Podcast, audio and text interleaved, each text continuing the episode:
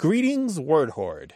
We're here with an exciting option for you a version of our podcast without any ads. That's right. No advertising interruptions, just the content you love, ready to go in your favorite podcast apps like Spotify and Apple Podcasts. It's another way to support the show, ensuring that we keep bringing you the word stories and language explorations that you love.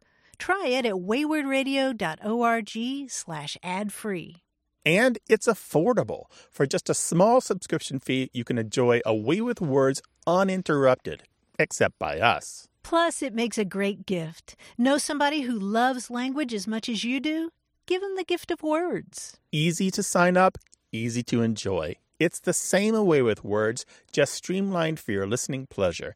Go to waywordradio.org slash ad-free. Support us, support the show, and enjoy an ad-free listening experience. waywordradio.org slash ad-free. Thank you. You're listening to A Way with Words, the show about language and how we use it. I'm Grant Barrett. And I'm Martha Barnett. We all have had the experience of doing work that's tedious or pointless. And the French have a wonderful term for that that translates as combing the giraffe. Do you know this one? Peigner la girafe, which refers to the idea of doing something that's just, you know. Right. How do you get up there? You got to get the ladder. He's not going to stand still. right. right. He doesn't care very Right. much. He's not helping. I learned that from a new book by Canadian author Mark Abley. It's called Watch Your Tongue What Our Everyday Sayings and Idioms Figuratively Mean. And Mark is from Canada. He's the author of Spoken Here Travels Among Threatened Languages, which I really loved. It takes you on a tour of the world's endangered languages from the Arctic Circle all the way down to Australia. And this book is a delightful compendium of things like that. I also learned in his new book that uh, in Korean, the word for of course or absolutely sounds a whole lot like the word for carrot. So among younger Koreans, if they just want to say of course or absolutely, they just say the equivalent of it's a carrot.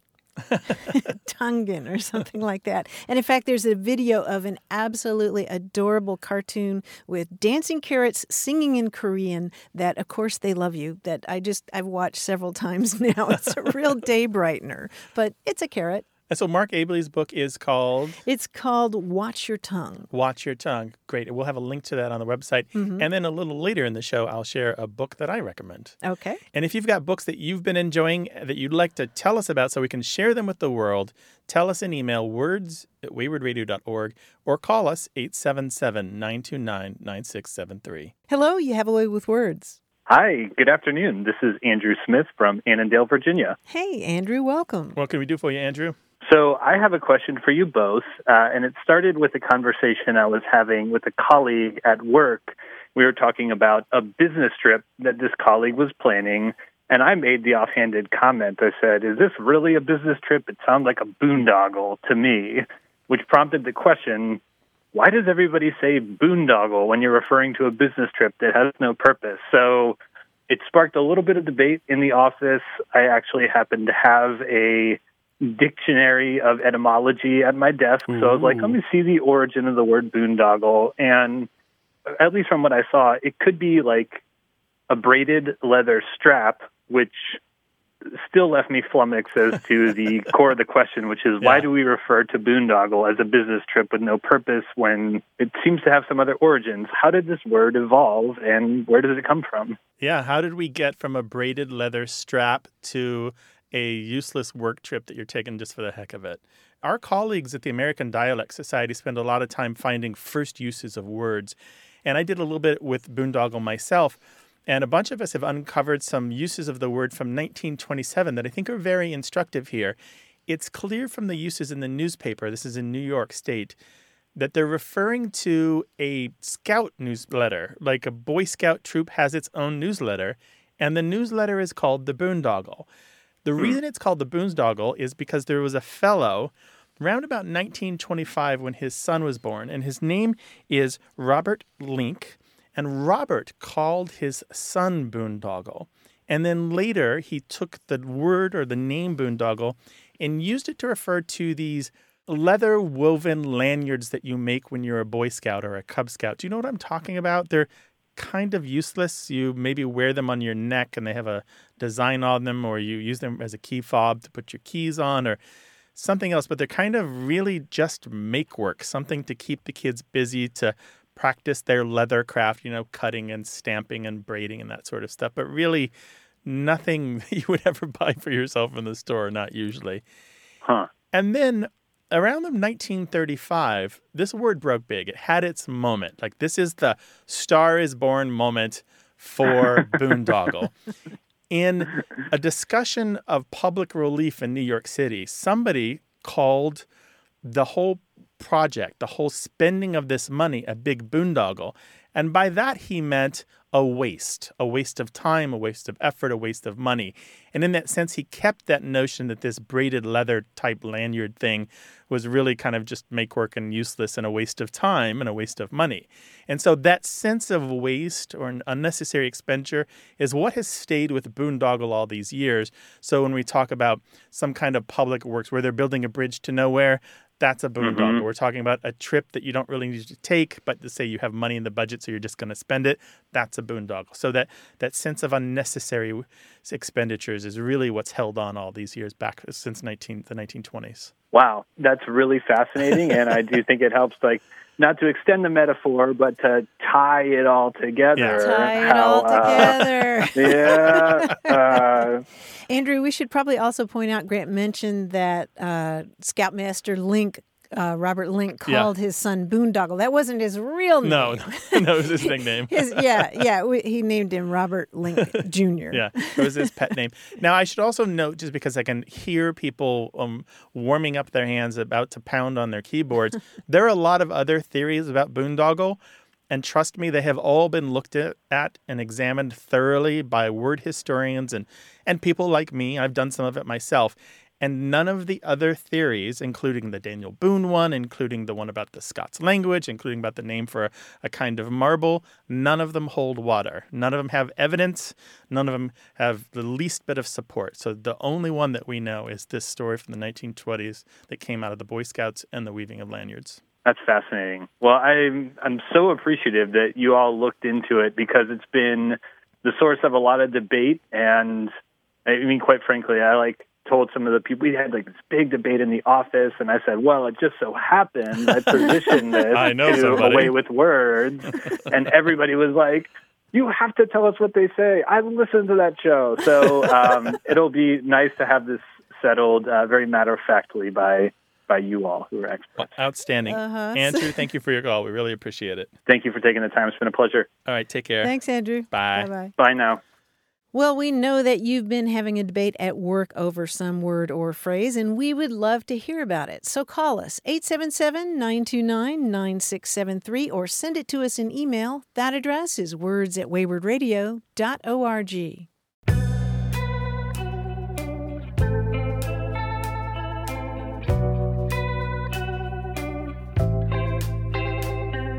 A palindrome is a sentence or phrase that is the same forwards and backwards, right. like taco cat mm-hmm. or nurse's run or a nut for a jar of tuna. But but they're also word unit palindromes. They're not as common. Um, I found several online. You can cage a swallow, can't you? But you can't swallow a cage, can you? Oh, so word unit means that you retain the same words in the yes. palindrome. Oh. Yes, you're not. So the letters wouldn't be the same backwards and forwards. The words would the be the same words. Yeah, here's forwards. another one. Fall leaves after leaves fall. Which is true, right? fall leaves after leaves fall. The best palindromes absolutely are the ones that are intelligible as sentences. Yeah, yeah. How about this one? Did I say you never say never say never? You say I did. those are outstanding. We'll have more of those on the website, 877 929 9673. Hello, welcome to A Way with Words. Hi, this is Judy Rosenbluth, and I'm calling you from Miami. Judy, welcome to the show. Hi, Judy. Hi. What can we do for you? Well, a strange thing happened to me recently. I was discussing politics with a young man, and I used the expression about a politician that she was squeaky clean. And he said, What's that supposed to mean? and so I explained what I thought it meant. then asked myself, well, is this something that has gone out of the lingo that I've been using all my life? The very next week, I saw the expression in a newspaper article. So I said, no, that's not the answer. And the next thing I knew, I was shampooing my hair and doing my usual test of does it squeak when I was rinsing it and realized that I had learned the expression from my mother telling me, you must keep rinsing until it is squeaky clean. How about that? And I don't know whether that's a, uh, uh, related to the real origin of it or not. It and sure I'm curious. is. Absolutely it sure is. That's the earliest uh, example of that usage. Squeaky clean, meaning something Really? that's really, really, really clean. It, it may be older than this, but we can find uses in print from the 1930s, and they all talk about hair. They're Well, in the 1920s is when my mother was saying oh, this. there we go. How about that? So they're all for shampoos or talking about styling your hair and different ways of keeping clean, and they're all talk about hair being squeaky clean. right. And do you remember those dishwashing liquid commercials from the 1970s? Probably not. There were a bunch of Ajax dishwashing liquid commercials, and you can find them online where they where they say things like, "If it won't squeak, squawk." The, and you know, and they have these women washing dishes and then holding them up and and showing you how they squeak because these dishes are so Oh, squeaky clean. Yep. That's cool. Thank you so much for your call, Judy. We really appreciate it. Okay, thank you. Take Okay, care. bye-bye. Bye. Bye bye. And so we find by the 1970s the figurative use of, of a person being squeaky clean, meaning Mm-hmm. they have no hidden crimes, right? Right. It's kind of just after Watergate. Maybe it's a suspicious coincidence. hmm I'm wondering who that squeaky clean politician was. Give us a call if you got a question about something you heard in the 1920s or later. 877 929 9673.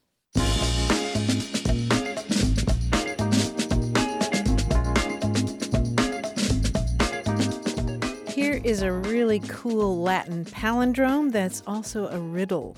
In gerum imus nocte et consumimur igni. It would take me weeks to puzzle that out. My Latin is so poor. I heard night in there, did I? Yeah, you did. You Uh, did. did I hear ignorant or knowledge or something? Igni? No, think about what Oh, else. rocks. there- Igneous rocks? uh, No? Fire. Fire. Like ah, ignite. there we go. This is a Latin palindrome that translates as We enter the circle at night and are consumed by fire. Ooh. Or we turn in circles in the night and we are devoured by fire. So it can't be a palindrome also in English in translation. No, that would be quite a feat, though. Yeah, wouldn't that be cool? that would be amazing. But it refers to moths. Oh, nice. We enter the circle at night A and palindrome and a riddle. Isn't that cool? How cool? clever is that? In Latin. Can you yeah. give it to us one more time in Latin? Ingirum imus nocte et consumimur igni. And Umberto Eco actually echoed that in The Name of the Rose. And uh, the French filmmaker Guy Debord in the 70s also produced a film that had that same name. The whole, the whole In Latin. palindrome yeah, in Latin. I think Oh, so, yeah. Yeah, the French man. I wonder how they did at the Right. box office. well, we haven't heard of it, right? 877 929 9673. more about what we say and why we say it. Stick around for more of A Way with Words.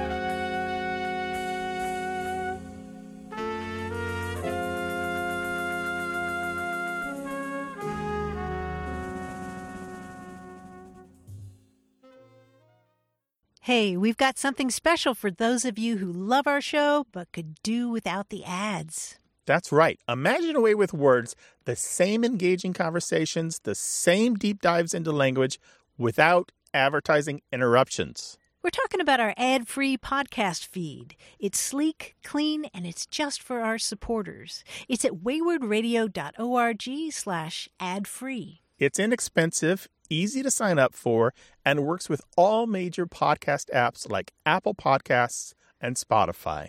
It's an affordable way to support the show and get a seamless listening experience. And if you're feeling generous, why not give a subscription to another A Way with Words fan? That's waywordradio.org slash ad free. Sign up today. Your support means the world. waywordradio.org slash ad free. Thank you. You're listening to A Way with Words, the show about language and how we use it. I'm Grant Barrett. And I'm Martha Barnett, and joining us now is our quiz guy, John Chaneski. Hey, John. Hey, Martha. Hello, Grant. What's up, bud? Well, this is a quiz on something we've done before. We've done takeoffs before. That's where we take off the first letter of a word to get another word. Now, this time we're going to make two words by taking the letter E from the start of a word. Okay? Only E now.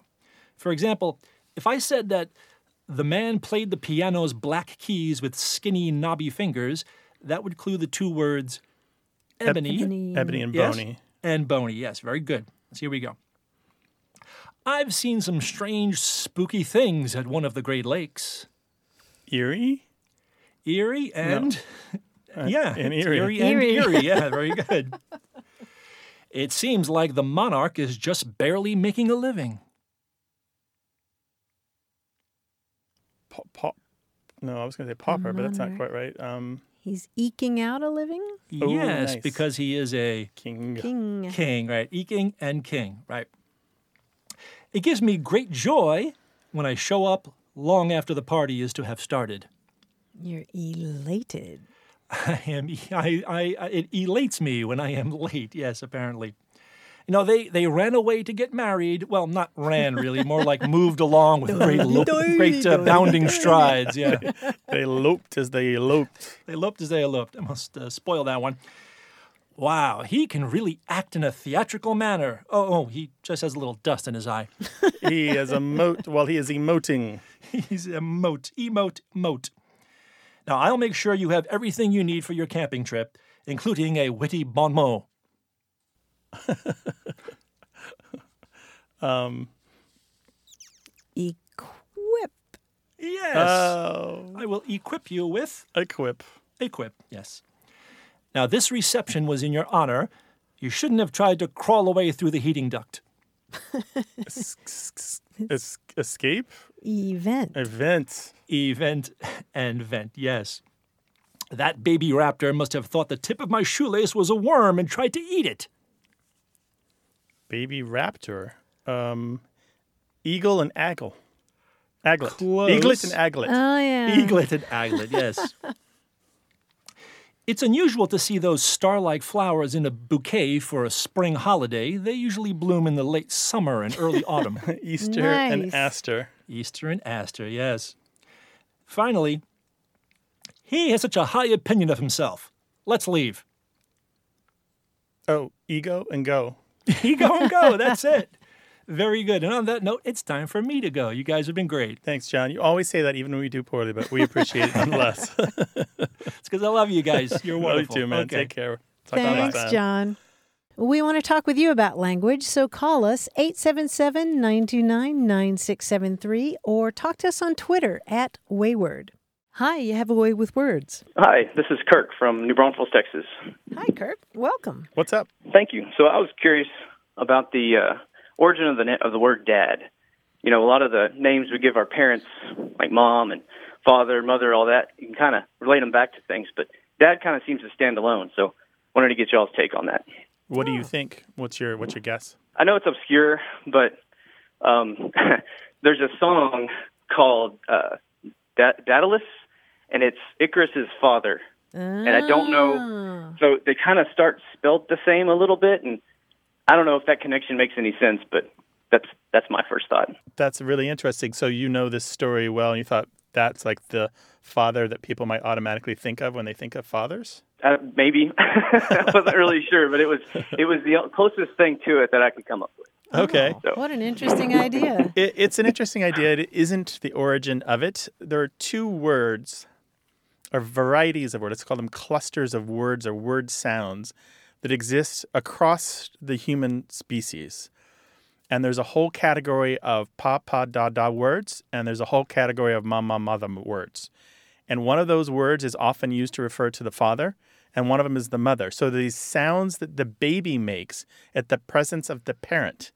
And so dad that comes from the da da da da da noise that babies make and and and there's also the pa pa pa pa noise that they make. So you again and again and again throughout history, we find that there are pet names and formal names for the parents that often take a P, a B, or a D sound for the father, and they often take the M sound for the mother. And so D is just just one of those. So, for example, in India, the baba might be father, babuji would be father, and in the European cultures, pa or papa um, often be the father. There's no etymological trace here. One of the sources that I have points out there's a cross linguistic similarity, but there's no common ancestry. That is, that these words are separately derived because of the physiology and because of the nature of children trying out sounds of their mouths when they are tiny. Isn't wow, I never would have guessed that. Yeah. it's a lot deeper than I thought. yeah, it sure is. But there, there, yeah. you can take a baby from any any culture on this planet, and they will make the start out with the same sets of sounds. Okay. Yeah, cool, right? And one of those is, happens cool. to often be the da da da sound. I, that's that's really I would have never guessed. Which Very later cool. becomes dad, and daddy is a kind of more formal name. So yeah, not Greek mythology. Yeah. No, well, shoot, it was worth a shot. sure, of course it was. We got to talk with you, Kirk. Thank yeah. you very much. All right, thank you all. Bye. Bye bye. 877 929 9673. I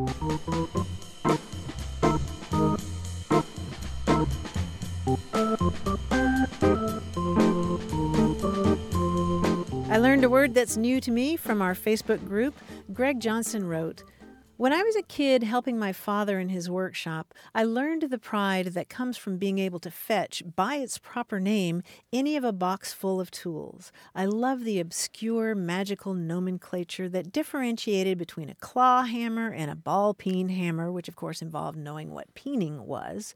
I could spot an Ackerman Johnson, and I knew what it was for. I knew that Henry Phillips had invented and patented his own type of screw head, and the Phillips screw was by then the most popular screw in the world, and what a Phillips head screwdriver looked like. I was reminded of all this today when I upgraded my eyeglasses repair kit. There was an item in the new kit I'd never heard of. It turned out that I'd used one before, but had just called it that plastic thingy. Sometimes electronics repair books call it a non marring nylon black stick tool. But its real name is different and much more direct. I am now the proud owner of a spudger. Yep. Do you know spudger. this term, yeah, spudger? I, I figured you uh, might yeah, know I it. used it when I was a IT guy back in the day. We got to crack the case on a laptop yeah. to put a new hard drive or more RAM in. Yeah. Yeah. Spudger. And yeah. and that's one you don't forget. Once you've used a spudger and you know the word, that's a word for life. Well, thank you, Greg, for that. 877 929 9673. Hello, you have a way with words. Hey, guys, how's it going? Great. Who's this? Who are we talking to? Uh, my name is Keith. I'm calling from uh, Valparaiso, Indiana. Welcome, Keith. What can we do for you? I'd like to preface this by saying my mom has always had uh, an interesting language of her own. like when we were growing up, for our math homework, we would use calculators to help us out. Calculators. And, uh, she, she warned us about the dangers of sitting at the computer too much because you'll get corporal tunnel syndrome. Who I'm guessing is lo- long lost cousin of Sergeant Bridge or something. corporal tunnel syndrome. Okay. All so right. there is in most people's homes in the kitchen a giant metal thing that you keep food in that keeps it at a colder temperature than room temperature. Mm-hmm. Refrigerator typically is what people call it. Mm-hmm. And it has two parts in it. It has a part where you keep your ice and your ice cream and your frozen meats and things like that, Mm-hmm. which may be like a freezer or something. That's what I always called it. Mhm. My trouble I run into is when I try to talk about that other part where you keep your milk and maybe your eggs and stuff like that. Because growing up, my mom always called it the ice box. Uh-huh. And when I say that to anyone else, I say, "Oh, go get you know such and such." I keep it in the ice box. They either go look in the freezer, assuming by ice box I mean the literal box where I keep my ice, which I suppose is fair, or they just don't know what I'm talking about. I was like, "What is an ice box?" I don't, I don't understand what that is. This is something my mom made up. Are we the only family in the world that calls this an ice box, or or what? Where does this come from? Oh heavens, no, no! My dad called it an icebox. Yeah, It's still pretty widespread in part patches of this country. Yeah, where did your mom grow up? Well, St. Louis, St. Louis, Missouri is where we're all from. Mm-hmm. Mhm. But that's what that's a common thing still for the like the part because we refer to that just to, as that part where you keep your milk that's at you know whatever 40 degrees or something like that or right. but I don't know everyone else I've ever said it to has uh, not understood what I was talking about. Uh huh. Uh huh. yeah, and it's not so much a regional thing as a generational thing. I think an icebox, the term icebox used for what you and I call the refrigerator, uh, goes back to the fact that until the 1930s or so, ice boxes were a pretty regular feature in people's homes. And these were wooden cabinets that were lined with metal like tin or zinc to um, keep the food cold. And the iceman would come and deliver blocks of ice. And uh, that's how you would keep your food cold. And when electric refrigeration came along, then that name was applied to that as well. Does Huh, that make okay. sense? No, that does interesting. I just I don't I just don't know why no one else has ever heard of that. So I guess that's not uh, one of my family's quirks. Maybe I'll lay off my mom a little bit for that one. It's fading fast. She's I don't know how, how old she is or what generation she's from, but but certainly the the last icebox users are probably among us now. Um, probably 50 to 100 years, it'll just be an artifact of history. okay, interesting. So, in, I guess in a sense, I'm keeping parts of the dying language alive. Yeah, exactly. Yeah, absolutely. Yeah. Okay. You know, what's really weird is that the word refrigerator itself goes way back, not referring, of course, to electric refrigerators, but um, when you talk about something that has a refrigerating or a cooling effect, that term goes back all the way to the 17th century. Wow. Yeah. Right. So you're going to lay off your mom a little bit, at least on, in I, I terms guess of that. so. I guess so. I guess for that one, I'm still I still don't let uh, Corporal Tunnel slide. All right. Thanks so much for your call. Really appreciate it, Keith. awesome. Thanks, guys. All right, Appreciate take it. care. All righty. Bye All right. Bye bye. On the other end of this, by the way, there's some evidence that in the UK, some people refer to the freezer as the icebox because, as Keith says, that's where you get the ice. That's right. It may turn out that your family's not weird. They've just got an artifact of history in their speech. Give us a call, 877 929 9673, or email us words at waywordradio.org.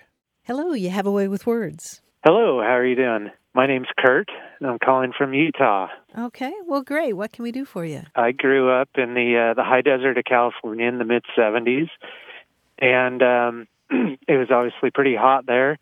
And uh, it was near Edwards Air Force Base, which is where Chuck Yeager broke the uh, the speed of sound, and there was the space shuttle going, and all sorts of things like that. So as a little kid, I used to love watching the airplanes.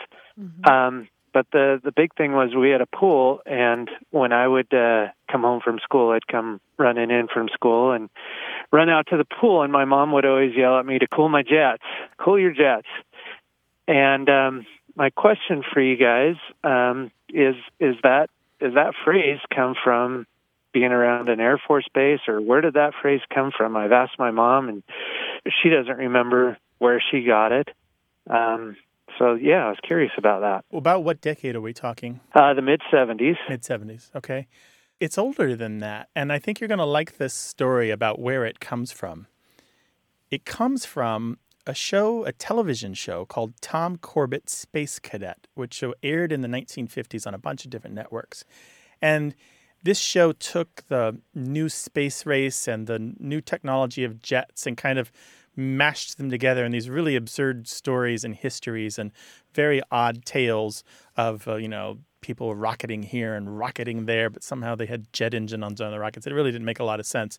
But they had some catchphrases on the show. But by the mid 1950s, some of these catchphrases had caught on enough where they started to be listed in articles mentioning slang. For example, plug your jets meant to shut up. To cut your jets means to quit some, doing something or to lay off of doing something. And to blow your jets meant to get angry. And there was a comic book, there was a regular book, there was a comic strip. I think there might have been a, a one or two little uh, terrible movies, that sort of thing.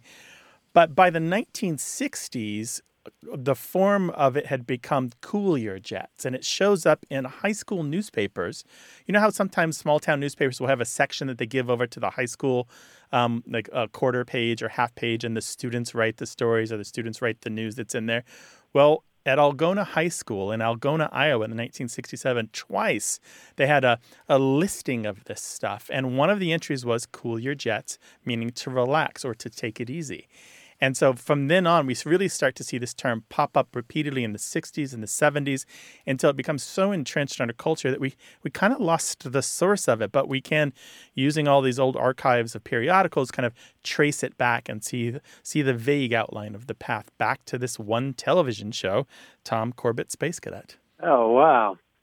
So it doesn't uh, doesn't have too much to do with the uh, Air Force bases. No, I'm I'm quite sure that as uh, the the the history and the kind of the passion that people had for jet technology and the hero worship and the of course when the space program brought in all these flyers to be the first astronauts. I mean the whole thing is just awash in mythology and hagiography and and just wonderful tales and a, a lot of like respect for these these crazy flyers. I am quite sure that even though it didn't come from the Air Force bases, that that definitely had to feed into the longevity of this term. Gotcha. Yeah, does that make sense? To well, you? yeah, I'm gonna have to tell my kids that I didn't uh, that I didn't come up with it, which is what I've been telling them yeah. for the last uh, ten years. Oh no! So. But now you have the origin story, and that's an interesting thing in itself, right? Absolutely. Can I leave you with one more interesting fact? Sure. So this television show, Tom Corbett Space Cadet based itself off of a Robert Heinlein novel called Space Cadet, which was published, I believe, in 1948. That's the first use we know of the term Space Cadet was in that Heinlein novel. But that novel but especially the TV show and the comic book of Tom Corbett.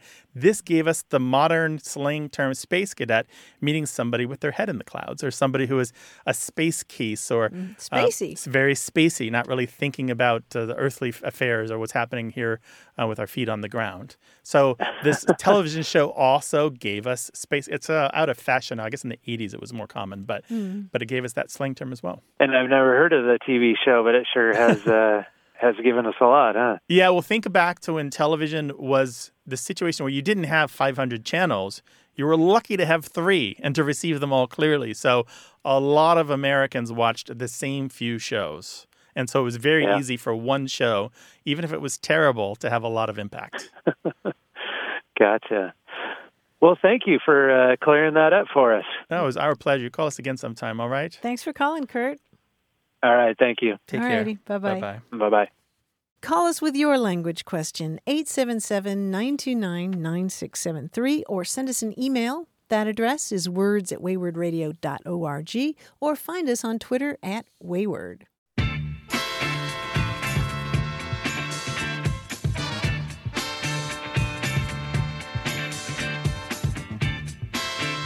We are still hearing from listeners who are talking about different ways to talk about walking, like going somewhere on Pat and Charlie, uh, meaning your legs. Mm-hmm. We heard from Tom Moore in Canton, Texas, who said, When I was in Israel, the Arab high school students would say they were taking bus number 11 the one representing your legs. Oh, nice. Isn't that great? Number 11. yeah, taking the number 11 bus to get there. Talk to us on Twitter, W A Y W O R D. This show's about language examined through family, history, and culture. Stick around.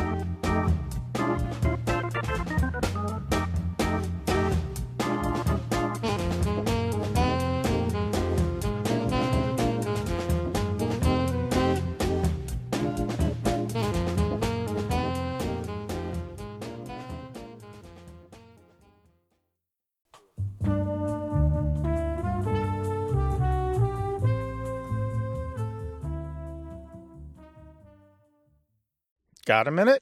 We need your help. Head over to gum.fm slash words and share your thoughts in our quick survey. Your feedback matters. It's the backbone of our show's success. Thanks for making our show even more successful. That's gum dot fm slash W O R D S. Thank you. You're listening to A Way with Words, the show about language and how we use it. I'm Grant Barrett. And I'm Martha Barnette. Earlier in the show, I recommended the book Watch Your Tongue by Mark Abley, which is light and fun and an easy read. And for something more chewy, I'd like to recommend Lane Greene's new book. It's called Talk on the Wild Side Why Language Can't Be Tamed. Lane Greene writes about language for The Economist magazine, and he speaks nine languages himself.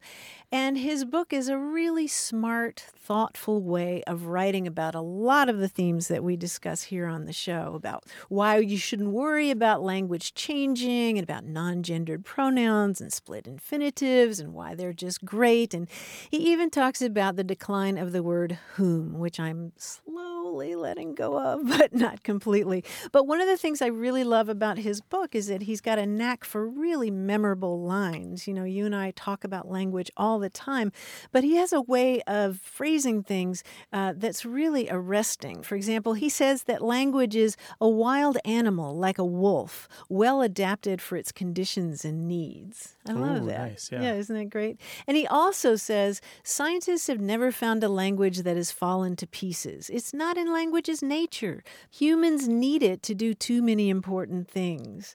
And he just goes on and on like that. It's it's just a really great way of phrasing the kinds of things that our listeners are going to be familiar with. It's a new way of looking at it.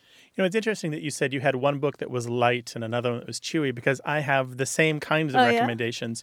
So my son started asking my, my wife and me about trench warfare, and I'm like, He- he I'm like, what? Where? How? Would you know enough about anything to be able to ask me at all about trench Oh, warfare? my. And it turns out that he was reading a series of books called Nathan Hale's Hazardous Tales.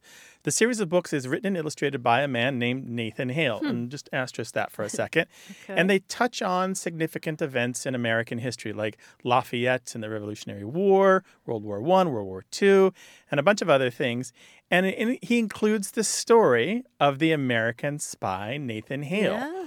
And so, just to clarify, the author has exactly the same name as the American spy who was executed by the British, Nathan Hale.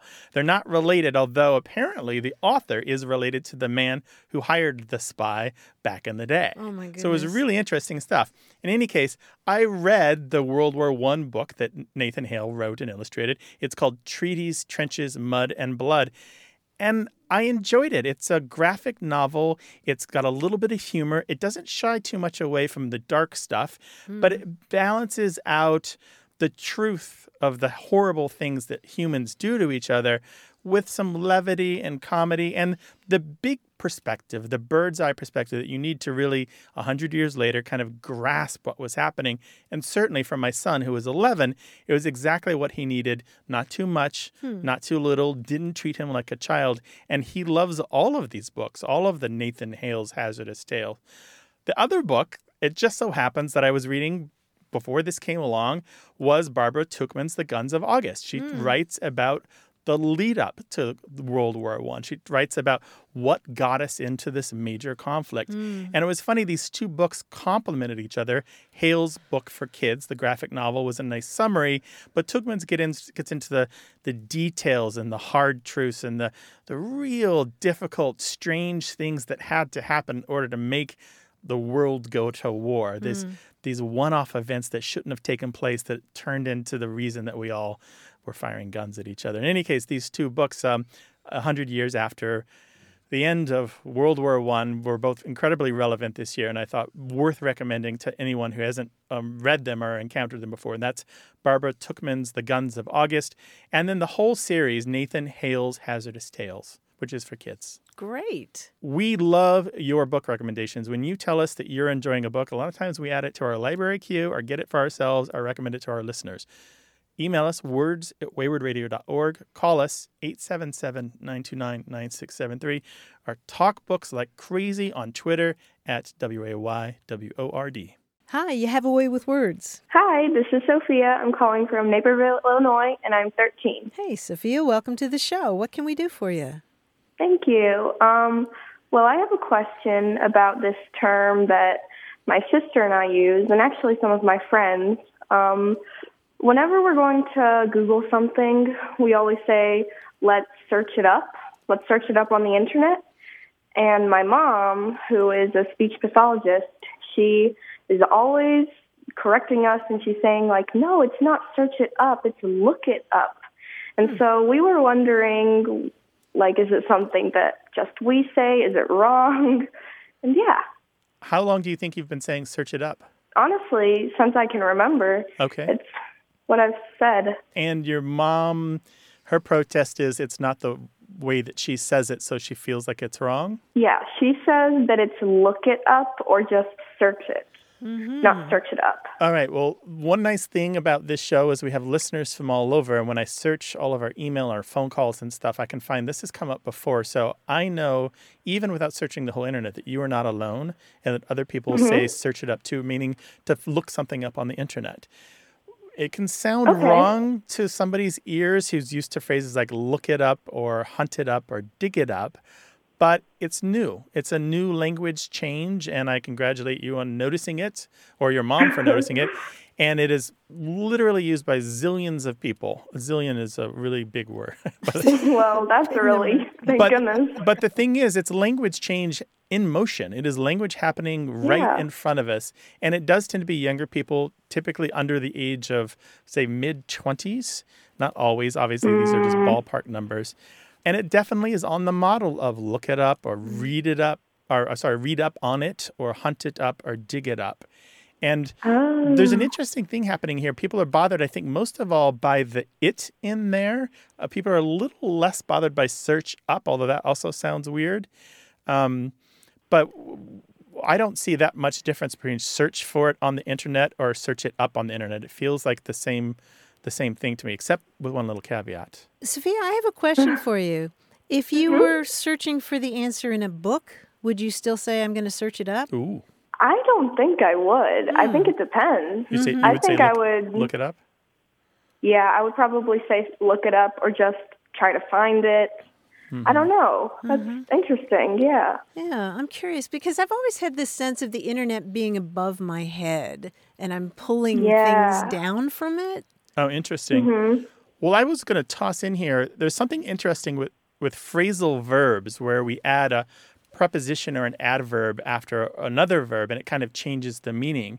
And so, up in verb phrases can have several meanings, and one of them is bringing something to light or revealing something or presenting something. Think of dig up, look up, show up, dish up. And so I think that oh. maybe part of what's happening here with Search It Up is you're not just searching, you're also finding things to show. You're hmm. you're you're looking for Oh, yeah. And then one of those other connotations for up that appears in verb phrases is this sense of thoroughness or completion or finality. So close up, grow up, hush up, give up, clear up all have this notion of a very completed, obviously done action. Um, and I think that also is coming to play here with Search It Up. The, the up is important in there, and then the it kind of makes it feel a little bit more like look it up. So it follows on the pattern of look it up. Yeah, it's, al- Oh. it's almost like it's in reinforcing it. I'm thinking about Marc Maron when he tells you to do something on his podcast. He says, "Do it up," Yeah. you know, yeah. and all he means is do it, but it's emphatic. I Em- think. right, emphatic. up. Yeah, like don't don't don't half-ass this. Do it do it Right. thoroughly.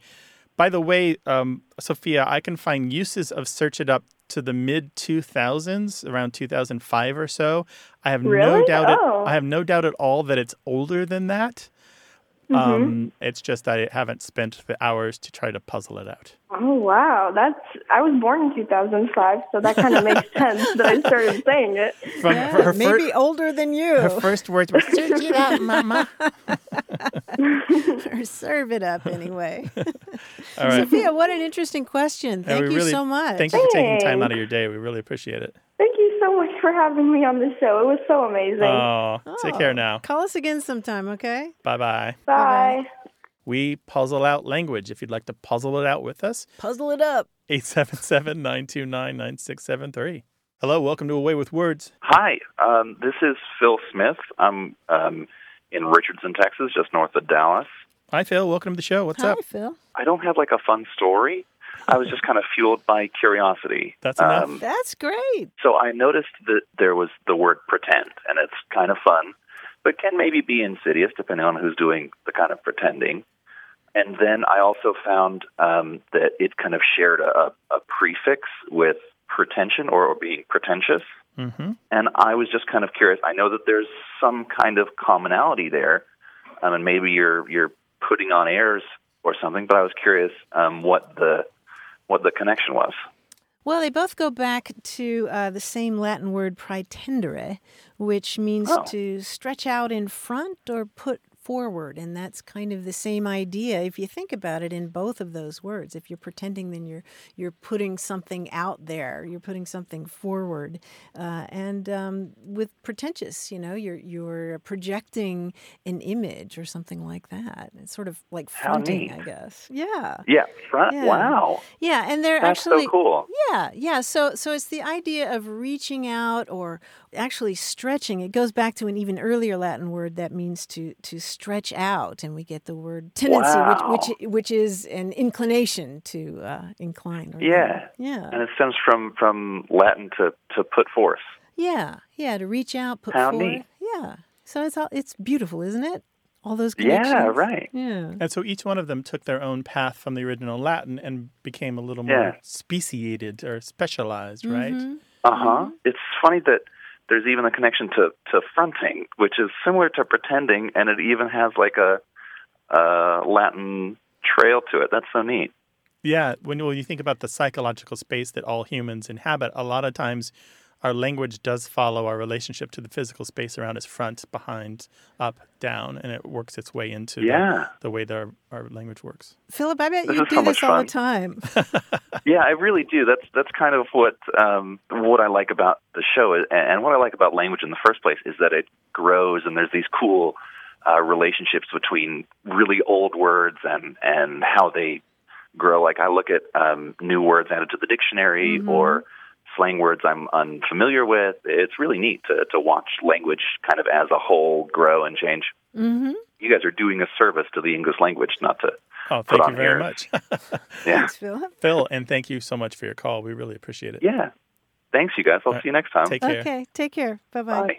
What I love about these words, pretend and pretentious, is that they both have this notion of to act as if something were true. Uh-huh. And yet, they over the centuries, the millennia, they've taken a slightly different angle on that. So if you pretend, you kind of now have the childhood sense of to act for play or for fun. Make believe. But pretentious is about faking something important or highfalutin or, or fancy, something that's not an everyday kind of situation, right? Uh-huh. That's a good point. 877 929 9673. Email words at waywordradio.org or talk to us on Twitter at W A Y W O R D.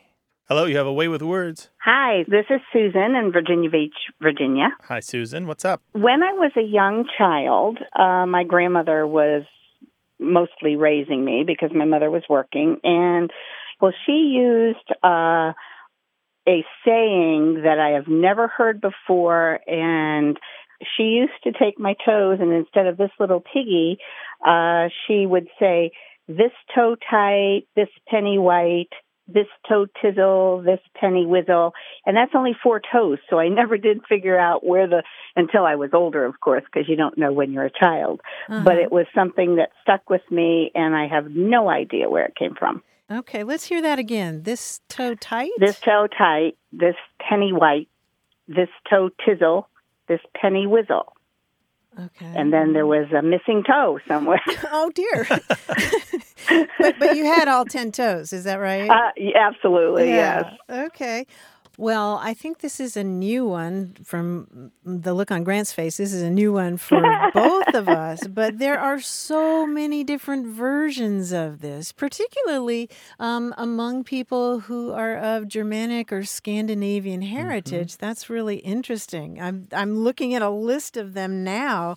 Um, here's uh, one that goes PD, PD Lou, Ludi Whistle, Whistle Nobble, and Great Big Hobble Tobble. Wow. you know, it's almost like a game of telephone. You know that party game where you whisper in somebody's ear and then they whisper what you what they think you Right. said to somebody else. Because there's so many different versions of this because it's not really the kind of thing you write down. It's just something that you pass on from generation to generation. And a lot of these end up with the big toe being something like great big hobble tobble. Like here's another one um, from a family of German heritage: Heedy Peed, Penny Roo, Rudy Rissel, Minnie Tossle, and Big Tom Bumble. And well, that sounds a little familiar Yeah, on doesn't that yeah, Oh, does it? yeah, it does. Okay. It does. Yeah, and there are of course all kinds of sound effects, and uh, you can start with um, with Tom Bumble and go down to Fod Hossel, Mary Whistle, Penny Roo, and Auntie P. You're supposed to extend the P Nice. out there. Well, I thought I would check it out because I have two twin grandsons that are four, but ever since they've been little, you know, I do these same things that my grandmother did. And Mm-hmm. I don't know, who knows, one day they may wonder where all this came from. Susan, did you add a rhyme for the big toe? I did not any add anything else. She used to do another one um, with slapping the bottom of my foot, shoe the old horse and shoe the old mare, and let the little colt go bear, bear, bear. and that one wonderful. um, I do with the kids a lot. Well, I did when they were babies, and they just love it. I That's mean, they're fascinated with it. Aw, this is really great, Susan. And you know what's funny is when we've touched on this once or twice, and the thing that I remember, besides being utterly charmed by these rhymes, is how many show up in our voicemail. We'll get people doing these rhymes for weeks, and we'll try to share a bunch more of them. But thank you for sharing this from your family. Well, we Well, really thank appreciate you so it. much for including me on your show. I really appreciate Oh, it's that. our pleasure. thing. By the way, I want to leave you with two resources you can check for some more of these. There's a site called Mama Lisa's World, and she has an article from 2006 called The Origins of Some Scandinavian Finger and Toe Naming Rhymes. And her article's good, but the comments really shine. There's hundreds of comments from people sharing their versions of toe counting and finger counting rhymes. And the- Really? yeah, it's wonderful. So Mama Lisa's World, just Google Mama Lisa's World toe naming rhymes. And then there's Okay. a book called Counting Out Rhymes, because these are usually called Counting Out Rhymes. The Counting Out Rhymes of Children. It's by Henry Bolton and it's from 1888. And you can get the whole book on Google Books or archive.org. Um, some of it is offensive to the modern ear and eye, so you want to read it first before you share it with your children or grandchildren.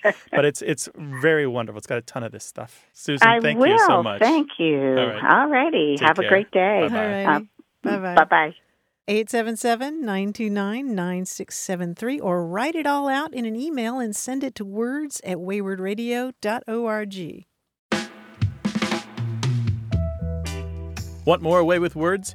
Listen to years of past episodes at waywordradio.org or find the show in any podcast app or on iTunes. Our toll free line is always open, so leave us a message at 877 929 9673 and we'll take a listen. We love to get your messages at words at waywordradio.org or hit us up on Twitter at W A Y W O R D and look for us on Facebook. This program would not be possible without you. Grant and I are out to change the way we listen and think about language, and you're making it happen. Thanks also to senior producer Stephanie Levine, director and editor Tim Felton, director Colin Tedeschi, and production assistant Emma Kelman in San Diego. In New York, we thank quiz guy John Chaneski and that master of keeping it real, Paul Ruest at Argot Studios. A Way with Words is an independent production of Wayword Inc. From the Recording Arts Center at Studio West in San Diego, I'm Martha Barnette. And I'm Grant Barrett. So long. Bye bye.